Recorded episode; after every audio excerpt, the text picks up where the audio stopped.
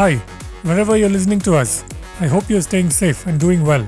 I'm Hari Arakali, and this is today's tech briefing. Amazon will be shutting down Amazon Academy, an online learning platform it launched in India for high school students last year, TechCrunch reports. Amazon will wind down the EdTech service in a phased manner starting August 2023. Those who signed up for the current academic batch will receive a full refund, according to TechCrunch. Amazon officially launched Academy, previously called JEE Ready, early last year, but had been testing the platform since mid 2019.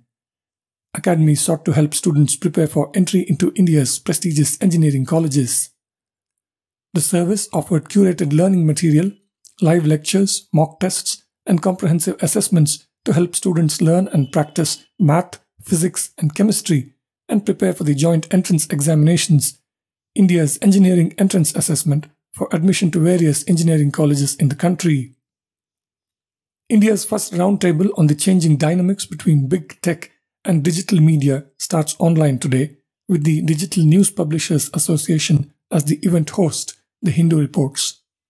During the webinar, the event's keynote speaker will be Rod Sims, an economist and former chair of the Australian Competition and Consumer Commission. The session will largely cover antitrust issues with respect to the world's biggest tech companies and explore how they affect digital media professionals.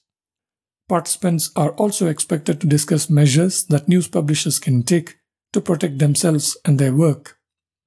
The dialogues aim to bring together stakeholders from diverse sectors to help Indian news publishers understand how other governments have addressed the market dominance of big tech companies in their own jurisdictions, according to The Hindu.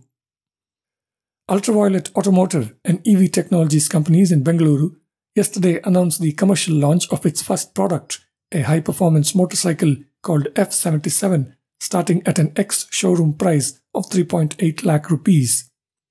The bike is powered by an integrated 10.3 kilowatt hour lithium ion battery architecture in the top variant, the F77 Recon, that produces 95 Newton meter of peak torque and 29 kilowatt or 38.9 HP of peak power, startup said in a press release. The bike offers a range of 307 kilometers per charge under test conditions, currently the highest in any electric two-wheeler in India, according to Ultraviolette. The bike is on offer in three colors and detailing Airstrike, Shadow, and Laser. Deliveries of the F77 will start in January 2023, starting with Bengaluru. Earlier this week, the company also announced it was expanding its Series D funding round to include investments from Qualcomm Ventures and Lingotto. The money will help Ultraviolette ramp up its presence in India, develop its tech further, and expand into international markets, the company said in a press release. Transition VC, an energy transition focused venture capital firm, has launched its first fund with a target corpus of 400 crore rupees, including a green shoe option of 200 crore rupees, the firm said in a press release. Transition VC will make seed investments in startups in sectors such as e mobility, green hydrogen, energy storage, net zero solutions for buildings, and climate tech.